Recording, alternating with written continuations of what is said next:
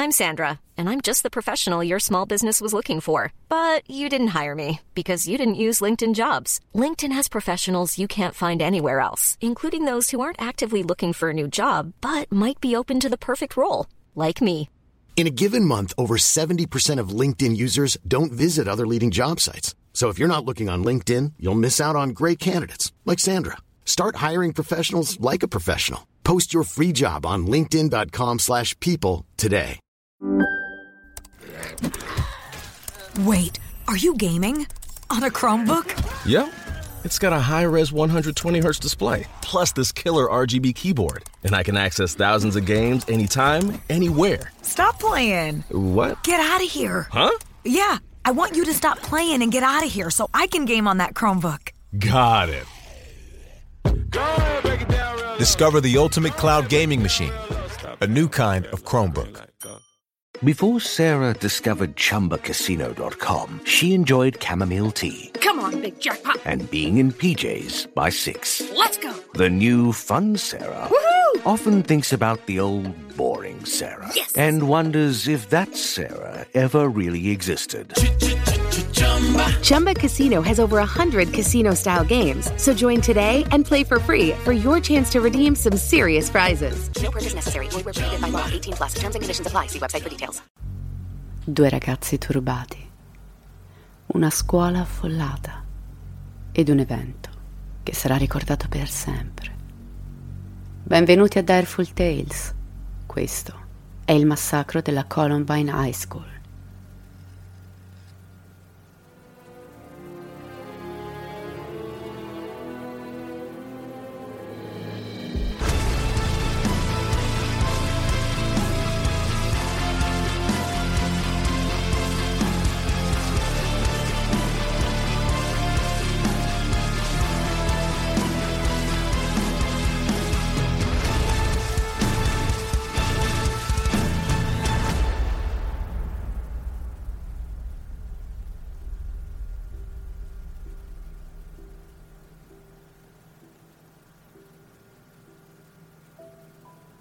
L'amore è la cosa più importante tra tutto ciò che conosco. Amare è diventare uno con l'altro. Odio coloro che scelgono di distruggere un amore, che lo danno per scontato. L'amore è anche più grande della vita stessa. Così come cerco amore, sento di non riuscire a trovarlo. Mai. Ma qualcosa mi dice che accadrà un giorno, da qualche parte. Il mio amore mi troverà. Lei si sente come me in questo momento, lo so, lo sento. E saremo inseparabili, lei ed io. Saremo liberi di esplorare la vastità delle stelle, di abbandonarci lungo la discesa di immense cascate e attraverso i mari più caldi della pura felicità. Senza limiti. Senza limiti. Niente ci fermerà. Dal diario di Dylan Klebold. Siamo nella contea di Jefferson, in una cittadina di nome Littleton. Qui, al 6201 di South High, si trova la Columbine High School, un liceo frequentato da 1700 studenti. I nostri protagonisti sono due ragazzi come tanti, o così sembra. Si chiamano Eric Harris e Dylan Klebold, biondicci, alti e magri, con occhi arzilli e facce pulite. Ciò che li accomuna purtroppo non è la passione per lo sport o per il cinema, ma il bullismo. Entrambi infatti sono un target costante dei bulli della scuola.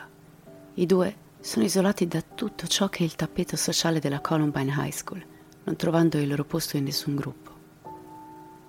Eric nasce nel 1981 a Wichita, in Kansas. Sua mamma è una casalinga, mentre il padre lavora per l'aeronautica statunitense. Durante i suoi primi anni di vita, a causa del lavoro del signor Harris, la famiglia è costretta a trasferirsi diverse volte, cambiando stato, città e panorami. Nel 1992 la famiglia Harris si trasferisce da Plattsburgh a Littleton e questo trasloco nello specifico crea uno squarcio devastante nel cuore di Eric. In un tema in classe, il ragazzo scrive di quanto lo abbia ucciso dover lasciare gli amici e gli ambienti a lui così familiari per dover ricominciare da capo a migliaia di chilometri di distanza. Dichiara l'abbandono e la difficoltà che prova nel sentirsi completamente solo con se stesso. A 12 anni incontra Dylan e inizia un'amicizia. Dylan nasce nel 1981 a Lakewood, in Colorado, da Thomas e Sue Klebold. La madre a pochi giorni dalla nascita avverte la presenza di qualcosa di oscuro intorno a suo figlio, come se qualcuno le stesse dicendo che quel maschietto porterà dolore dentro di sé. Su però scaccia quella sensazione, quale pensiero orribile per una neomamma.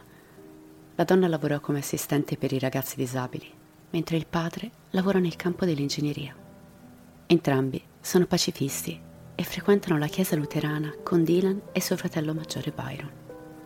Durante le scuole medie, a causa di diversi spostamenti, come nel caso di Eric, Dylan incontra non poche difficoltà nell'integrarsi e nel seguire con successo il suo percorso scolastico. Il ragazzo crescendo gioca a baseball. Eric invece è un avido giocatore di calcio, con un occhio sempre puntato sulle ragazze, nello specifico una, Tiffany Teifer. Un giorno il giovane raccoglie il coraggio e chiede alla ragazza di poterla accompagnare al ballo di fine anno. E lei accetta Sembra l'inizio di una storia d'amore di un qualunque film adolescenziale. Ma purtroppo la sera del ballo accade qualcosa, qualcosa che non ci è dato sapere. E la ragazza dall'alba del giorno successivo sputa in faccia ad Eric, gli sputa il suo disprezzo, dicendogli di non volerne più sapere. Eric è disperato. E per quanto possa sembrare assurdo, sceglie di simulare il suicidio nella speranza di riconquistarla. Così si fa trovare dalla ragazza, a terra, con il volto riverso sul pavimento ed il corpo completamente ricoperto di sangue finto. Tiffany, alla vista di Eric ridotto in quel modo, inizia a gridare e piangere chiedendo aiuto, ma quando il ragazzo si alza ridendo, la giovane se ne va su tutte le furie. Di certo non la scelta migliore per riagganciare rapporti con qualcuno. Nel 1996 il quindicenne Eric apre un sito destinato ai fan dei videogiochi Doom, Doom 2 e Quake. Il ragazzo mette a disposizione livelli e mod per gli utenti amanti dei titoli game e occasionalmente dedica uno spazio blog al descrivere momenti in famiglia e scolastici in modo ironico e divertente. Ma con il passare dei mesi, gli utenti cominciano a notare un cambiamento di rotta nel modo di scrivere di Eric. Il ragazzo infatti sembra non avere più voglia di scherzare, avendo iniziato a vomitare parole rabbiose e piene d'odio nei confronti della propria famiglia e della scuola. Eric racconta anche delle sue rebel missions, ovvero missioni ribelli, che altro non sono se non i classici atti vandalici adolescenziali compiuti da lui e un gruppo ristretto di coetanei, tra cui c'è anche Dylan. Essendo il sito un qualcosa destinato a una piccola nicchia di utenza, queste affermazioni restano inizialmente per lo più sconosciute. Ma il delirio d'odio di Eric continua e a 13 mesi dalla strage il ragazzo arriva a pubblicare dei tutorial su come costruire delle bombe tubo che lui stesso tiene in serbo per il target giusto. L'ultima cosa che l'adolescente scrive sul sito nel 97 è questa. Tutto ciò che voglio è uccidere e ferire quanti più di voi possa, in particolare alcune persone, come Brooks Brown. Brooks è un amico di Eric, o meglio, così crede quest'ultimo. Sì, perché Brooks stanco di far parte di quel branco di studenti bullizzati ed emarginati dal resto della scuola, ha tradito Eric, abbandonandolo a se stesso, lasciandolo solo ed unendosi al gruppo di bulli che ama minacciare il ragazzo, senza fargli mancare occasionalmente qualche pugno o calcio. La famiglia Brown sporge denuncia per le minacce di morte presenti sul sito e il caso viene affidato al detective Guerra, che si impegna molto nel raccogliere informazioni sugli scritti di Eric avanzando l'ipotesi che il ragazzo possa nascondere diverse armi in casa. Viene persino richiesto un mandato per perquisire la casa degli Harris, ma per ragioni ancora oggi sconosciute, la faccenda non viene presa abbastanza seriamente e le indagini in questo senso non proseguono. Il 30 gennaio 1998, Eric con il suo inseparabile compagno Dylan adocchiano un furgone bianco parcheggiato con all'interno alcuni computer e vari componenti. Senza pensarci troppo su, i due sfondano il finestrino del van e rubano parte del suo contenuto. Ma non arrivano molto lontano, in quanto vengono beccati a poca distanza a gongolare sul bottino all'interno della loro auto. Questo scherzetto costa ai due giovani l'arresto, Ai due vengono scattate delle foto segnaletiche e vengono imputati tre crimini. Paradossalmente, Eric e Dylan sarebbero dovuti essere processati e incarcerati, ma in fondo i due sono minorenni e sono incensurati. Le loro famiglie inoltre godono di ottima fama e di un cospicuo capitale, quindi per una volta si può lasciar correre. E così i due vengono rilasciati, con il solo obbligo di dover seguire un programma di reinserimento seguiti da alcuni assistenti sociali.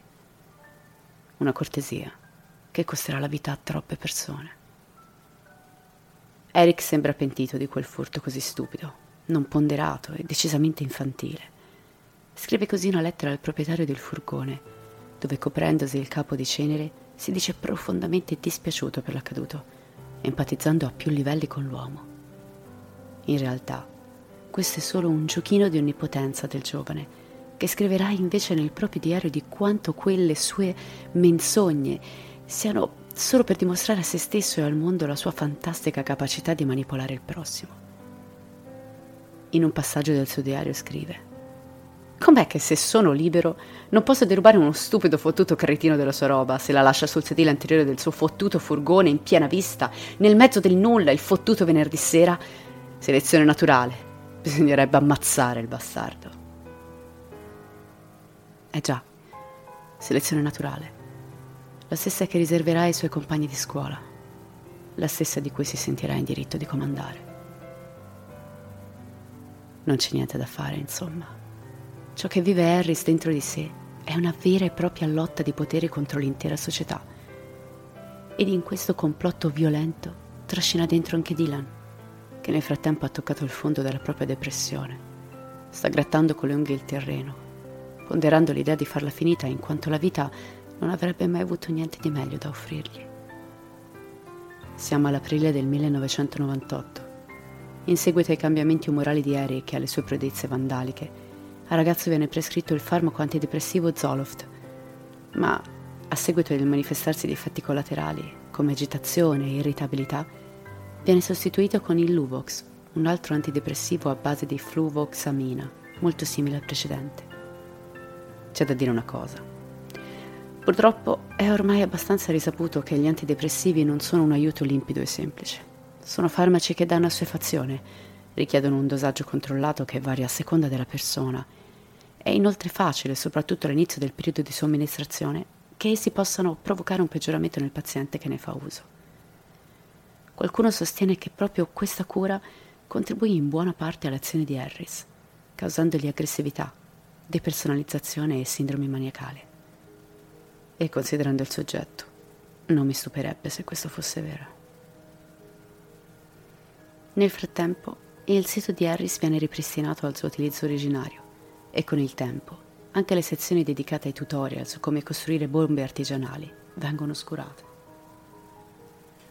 Arriviamo al 1999, quando gli assistenti sociali che seguono i due adolescenti rilasciano una dichiarazione che descrive Eric come un ragazzo nuovo, rinato, che ha brillantemente riconquistato se stesso.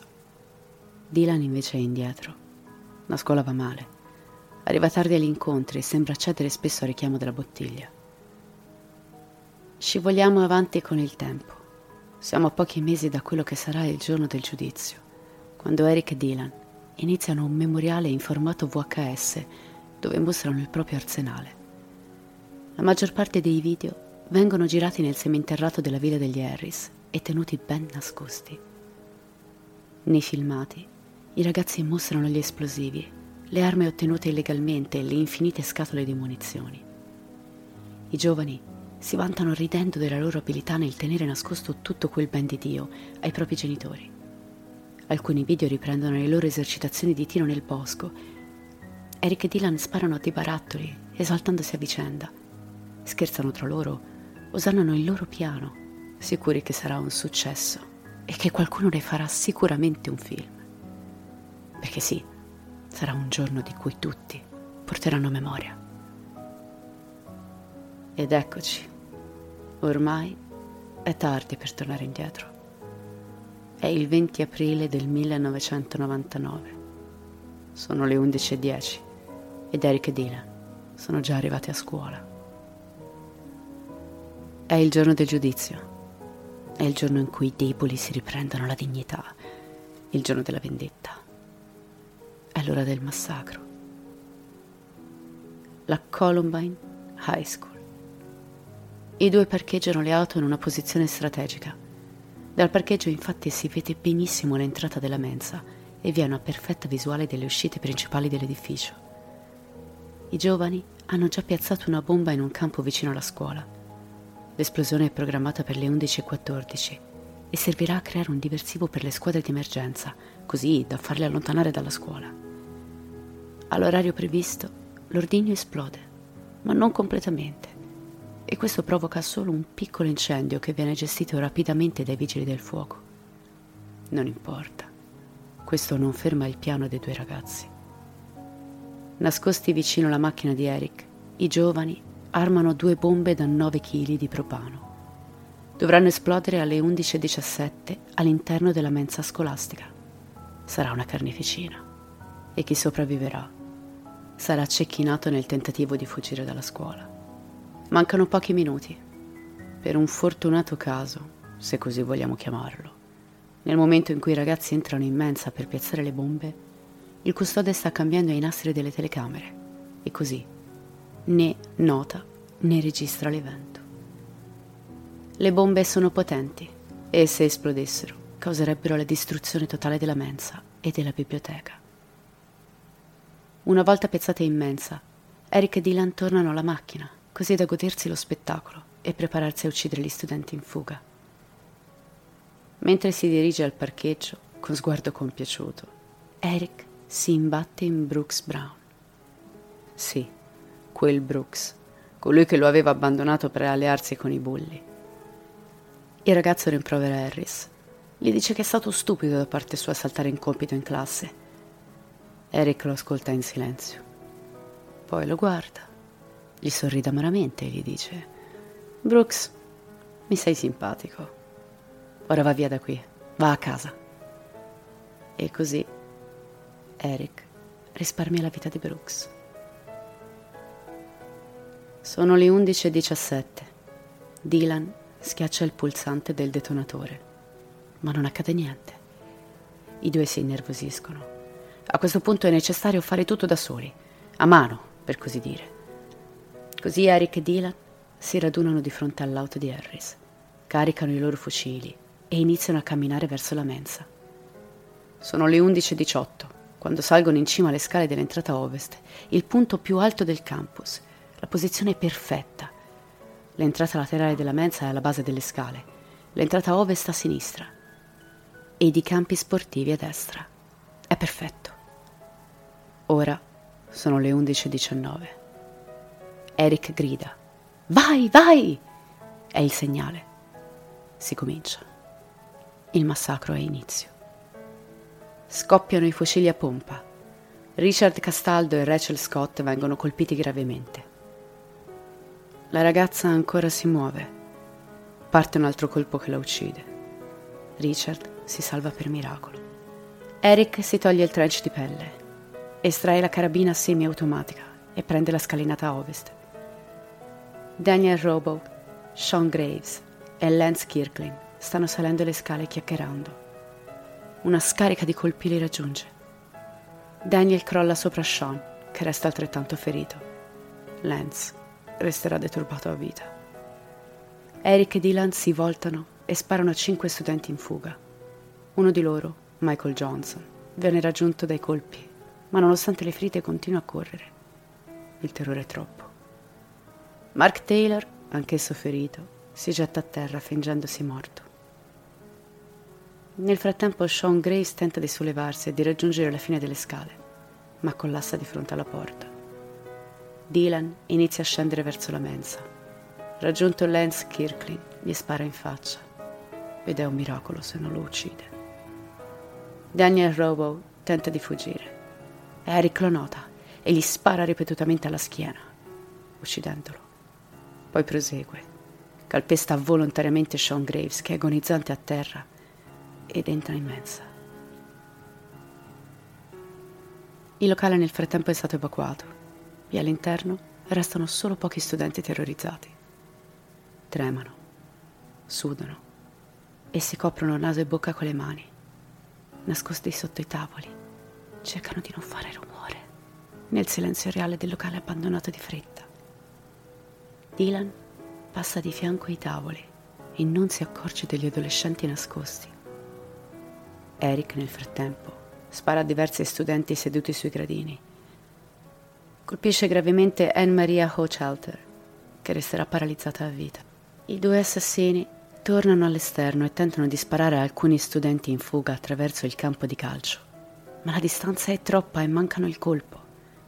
Tentano allora con il lancio di tubi bomba sui vari tetti della scuola, ma fortunatamente la loro incapacità nel preparare ordigni esplosivi fa sì che anch'esse non esplodano. Nel frattempo, all'interno della scuola, accade qualcosa di assurdo.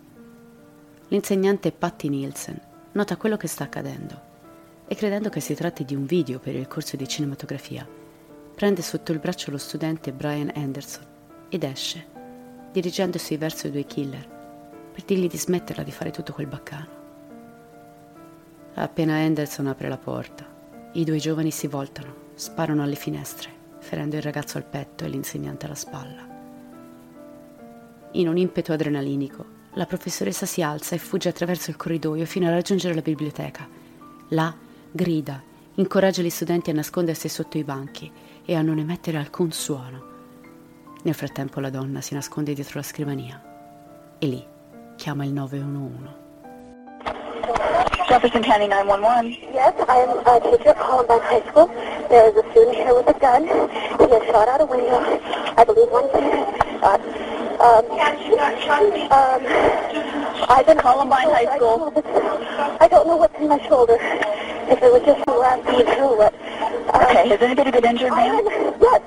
Okay. Yes. And the school is in a panic. And I'm in the library. I've got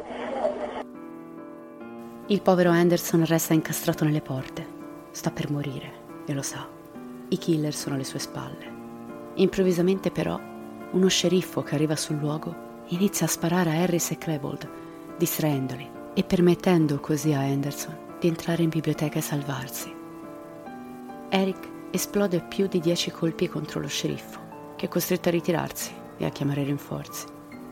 Nel frattempo, i due killer corrono all'interno della scuola, proseguendo per i corridoi nord, sparando a chiunque li si presenti davanti, lanciando tubi bomba verso i gruppi in fuga. Colpiscono Stephanie Monson, la prendono la caviglia. Ma la giovane riesce comunque a fuggire e a nascondersi in una casa vicino alla scuola. Eric e Dylan lasciano la loro immagine nelle telecamere a circuito chiuso, mentre avanzano inesorabili, risoluti, verso le loro vittime. Non c'è pietà, non c'è tregua solo sangue e odio, un odio che ferma il tempo. Si dirigono verso la biblioteca e mentre il loro passo si fa sempre più deciso verso uno dei punti più affollati della scuola, approfittiamone per mettere le laccette indietro di qualche minuto. Siamo a pochi minuti dall'inizio del massacro. L'insegnante William Dave Sanders è appena riuscito con successo a evacuare la mensa attraverso una scalinata che conduce al secondo piano siamo all'angolo tra il corridoio della biblioteca e il corridoio sud. William, insieme a uno studente, volta l'angolo e vede con orrore i due killer che avanzano verso di lui in direzione della biblioteca. Il professore spinge via lo studente e cerca di fuggire velocemente, ma viene raggiunto al petto dai colpi di Harris e Klebold. Lo studente riesce a rifugiarsi nell'aula di scienze e mette in allarme gli studenti all'interno e il professore che si trovava in cattedra. Eric e Dylan svoltano verso la biblioteca.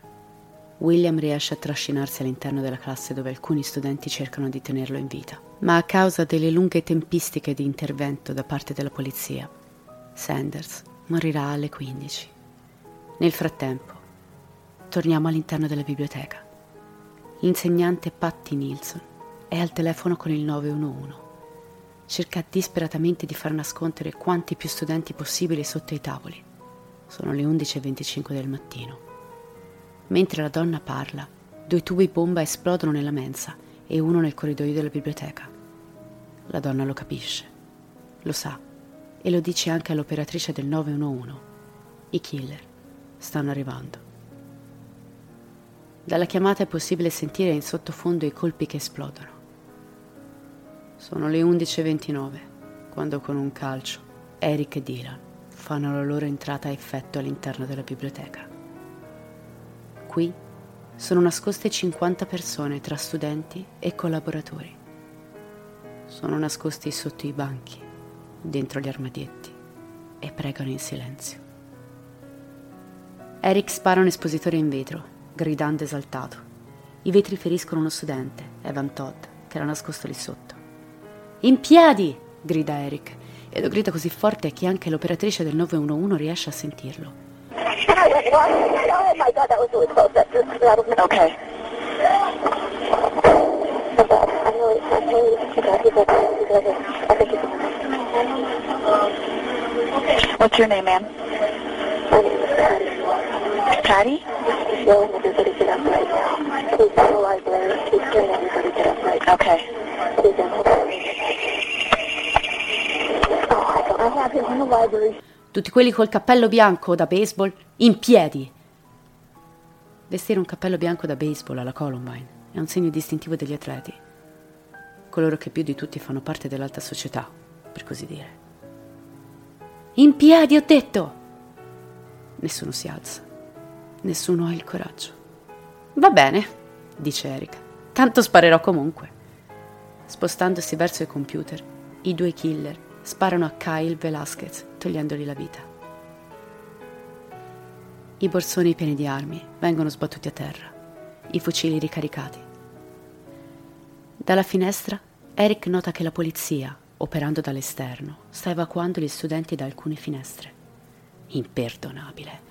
Gridando come un pazzo inizia a sparare verso la polizia, imitato dal suo fedele compagno. La risposta della SWAT è immediata, facendo desistere i due adolescenti. Klebold si volta.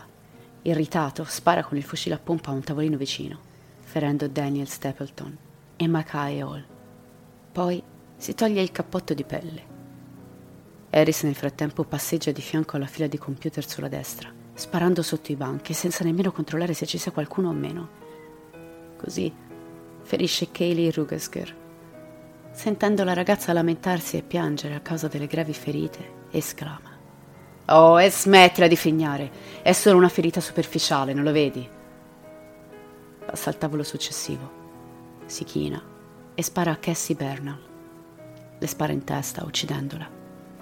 Il rinculo della sua arma lo colpisce al volto, rompendogli il naso. La ragazza sta pregando ed Eric lo trova assolutamente ridicolo. Attenzione perché in questo momento accade qualcosa qualcosa che ci fa capire un po' la personalità di Harris. Sotto al tavolo successivo è nascosta Bri Pasquale. Eric, risoluto ed implacabile, le si avvicina e le dice: Vuoi morire? Bri lo guarda, lo supplica piangendo, gli chiede perdono, lo prega in ginocchio. Eric è sorpreso. Non manca di sbeffeggiare la giovane, ma miracolosamente le risparmia la vita. Eh sì, perché lei ha capito. Ha capito chi comanda. Non ha provato a fotterli come gli altri.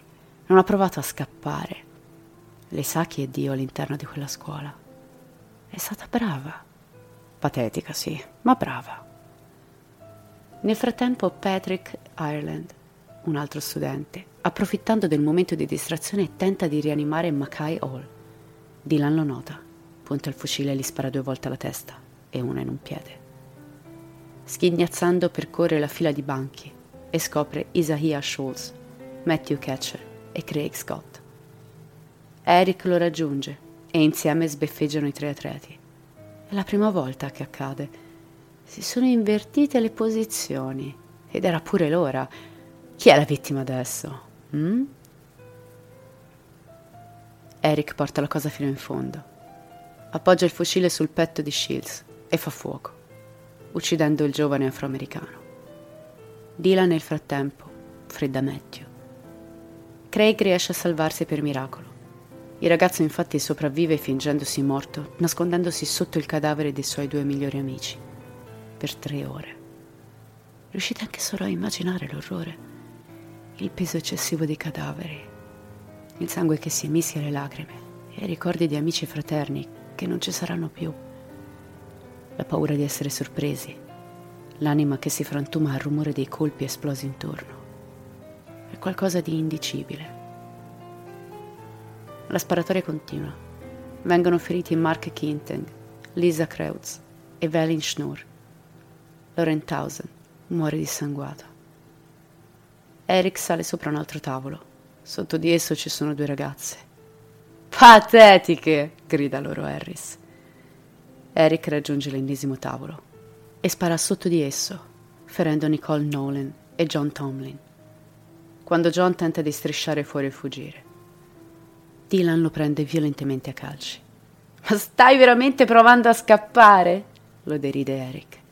Dylan spara al ragazzo due volte nella schiena. Eric torna indietro e scopre nascosta dietro il cadavere di Lauren Townsend Kelly Fleming. Eric non esita, odia chi prova a fotterlo e così la fredda spietatamente con un colpo di fucile. Il colpo ferisce anche Joanna Park, lì vicino. Rendetevi conto di quante persone sono state ferite o uccise quel giorno. E la mantanza non è ancora finita. Sono solo le 11.37 quando i due killer al centro della biblioteca riconoscono John Savage, un conoscente di Dylan.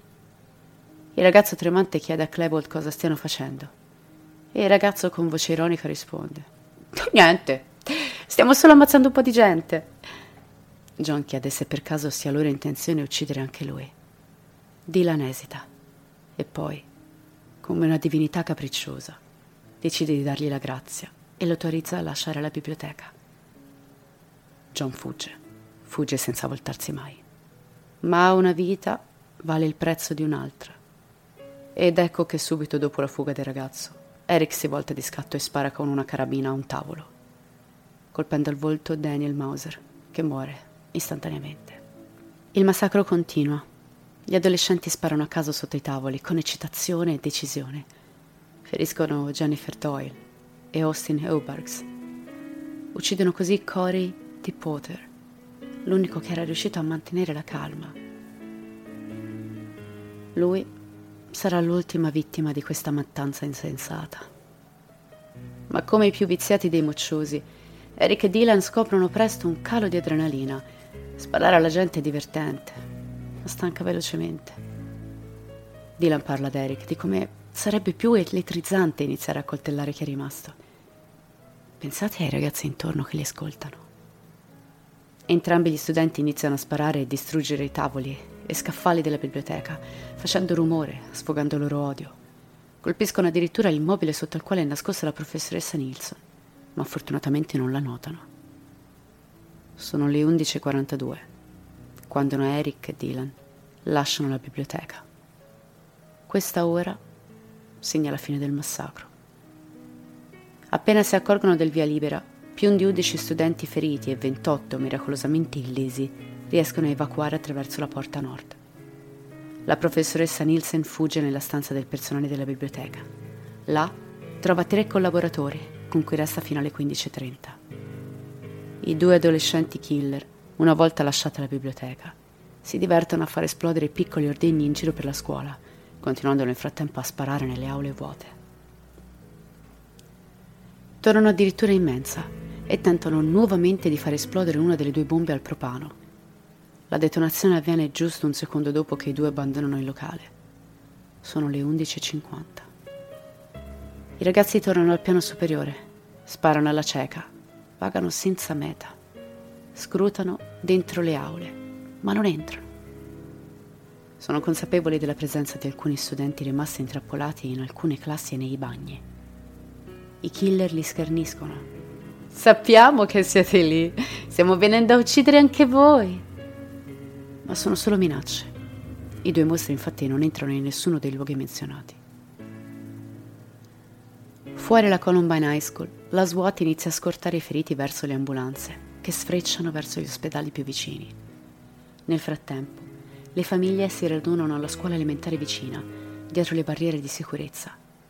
Ascoltano con orrore le grida degli studenti ancora all'interno, cercando con gli occhi tra chi esce a uscire i propri figli, fratelli e sorelle. Sono le 12.05. I due entrano di nuovo nella biblioteca In quel momento, oltre ai cadaveri, si trova lì solo Patrick Ireland, privo di sensi, e Lisa Kreutz, che si sta fingendo morta. C'è silenzio ora. C'è pace. Ci sono solo loro. Sono stanchi, soddisfatti, o forse no. Uniti in un massacro che sarà ricordato per sempre. Ora possono respirare tranquilli e guardarsi negli occhi. Sanno benissimo che non c'è scampo. Non c'è via d'uscita e questo mondo comunque non li vuole. Certamente non ora. Indietro non si torna. Eric si siede a terra, la schieda contro una libreria. Carica il fucile, guarda l'amico un'ultima volta. Si mette l'arma in bocca e preme il grilletto. Lo sparo è talmente violento che fa esplodere il cranio del ragazzo. Simultaneamente, Dylan si spara alla tempia con la sua Tech 9, ma muore dopo alcuni minuti di agonia, soffocato dall'eccessiva quantità di sangue che gli si era raccolta nei polmoni. Alcuni direbbero che è una fine giusta, altri che è il finale terribile per coloro che erano vittime di loro stessi. Fuori la polizia chiede armi aggiuntive in caso di sparatoria, inconsapevole che dentro è già tutto finito. Alle 12.35 la SWAT irrompe nella scuola e inizia a cercare nelle aule. Alle 14.30 trovano gli ultimi studenti nascosti. Sono le 14.38. Ireland si riprende e, visti i due assassini morti a terra, tenta di trascinarsi verso la finestra. Con fatica si arrampica e inizia a uscire. Viene afferrato da alcuni membri della SWAT e portato in salvo. Questa immagine, questo momento viene trasmesso in televisione su tutti i canali e diventerà la fotografia iconica di questo insulso massacro. Alle 15.25 vengono soccorsi anche gli ultimi rimasti. Cinque minuti dopo vengono trovati i corpi degli studenti deceduti in biblioteca. Intorno alle 16 viene fatta una prima stima dei morti. 25, anche se in realtà vedremo che saranno molto meno. Alle 18 la polizia sta ancora trovando bombe in giro per l'edificio e nei parcheggi. L'intera scuola viene dichiarata scena del crimine. All'interno dell'edificio ci sono ancora i cadaveri di alcuni studenti, tra cui Eric e Dylan. Alle 22.45 una bomba nell'auto parcheggiata esplode mentre un poliziotto tenta di disinnescarla. Fortunatamente ne esce illeso.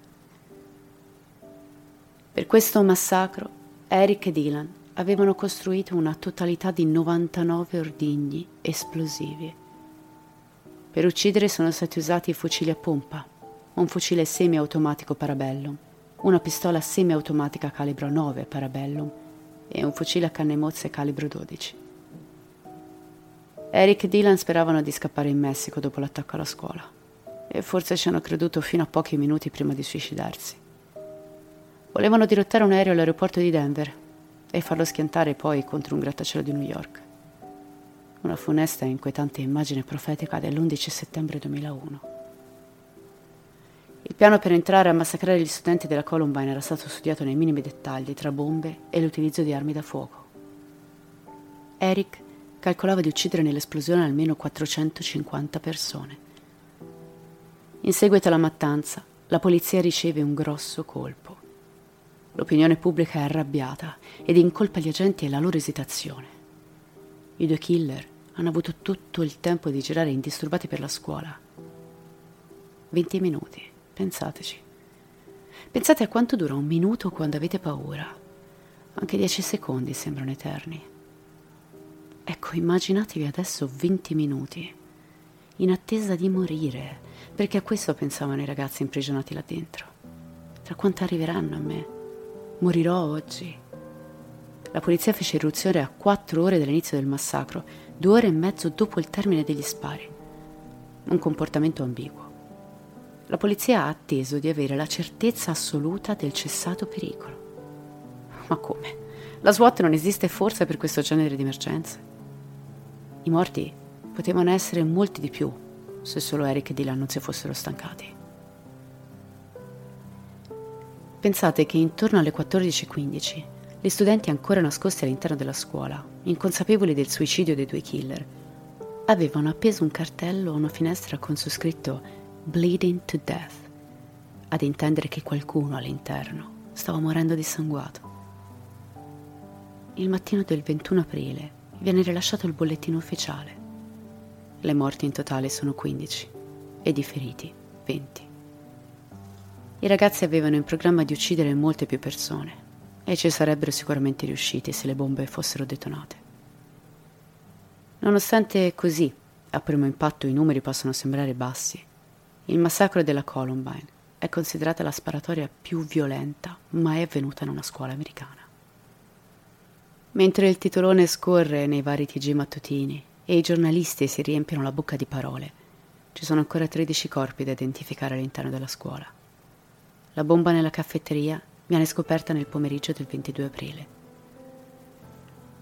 L'aftermath di questa storia è terribile.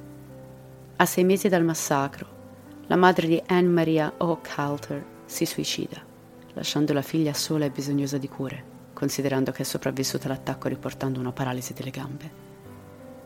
Greg Barnes, presente il giorno del massacro, si uccide nel maggio del 2000. Austin Eubanks, rimasto ferito, inizia a fare uso di droghe e muore di overdose accidentale nel 2019. Per tutti gli altri, lo stress post-traumatico è la diagnosi base.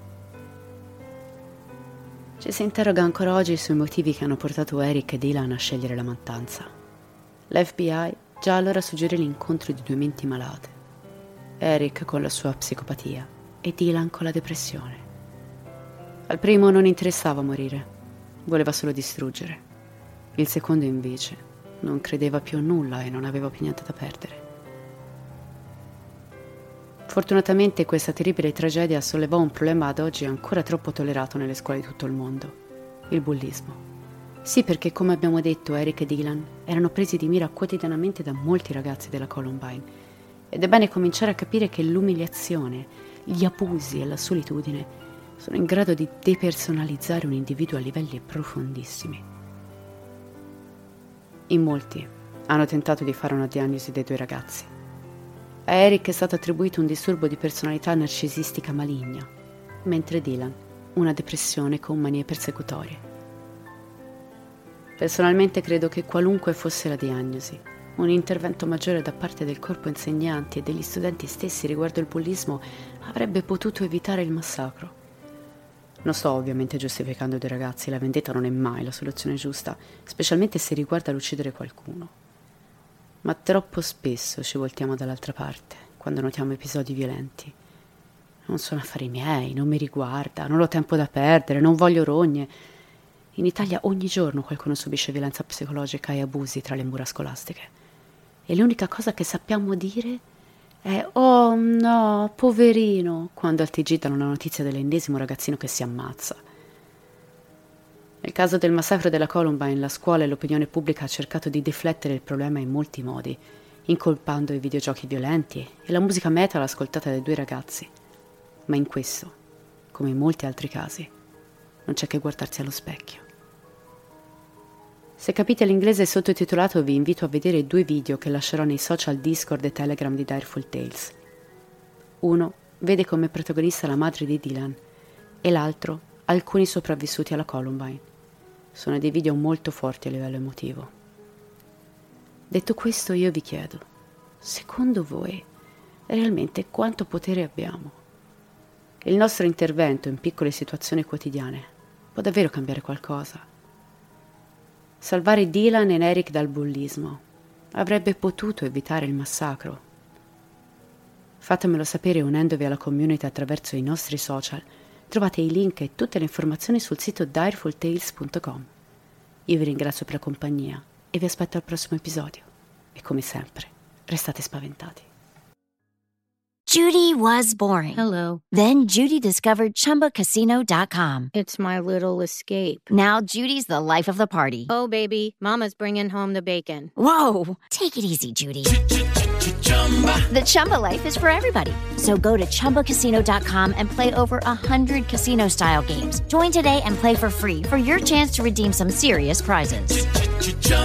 ChumbaCasino.com. No purchase necessary. Void where prohibited by law. 18 plus terms and conditions apply. See website for details.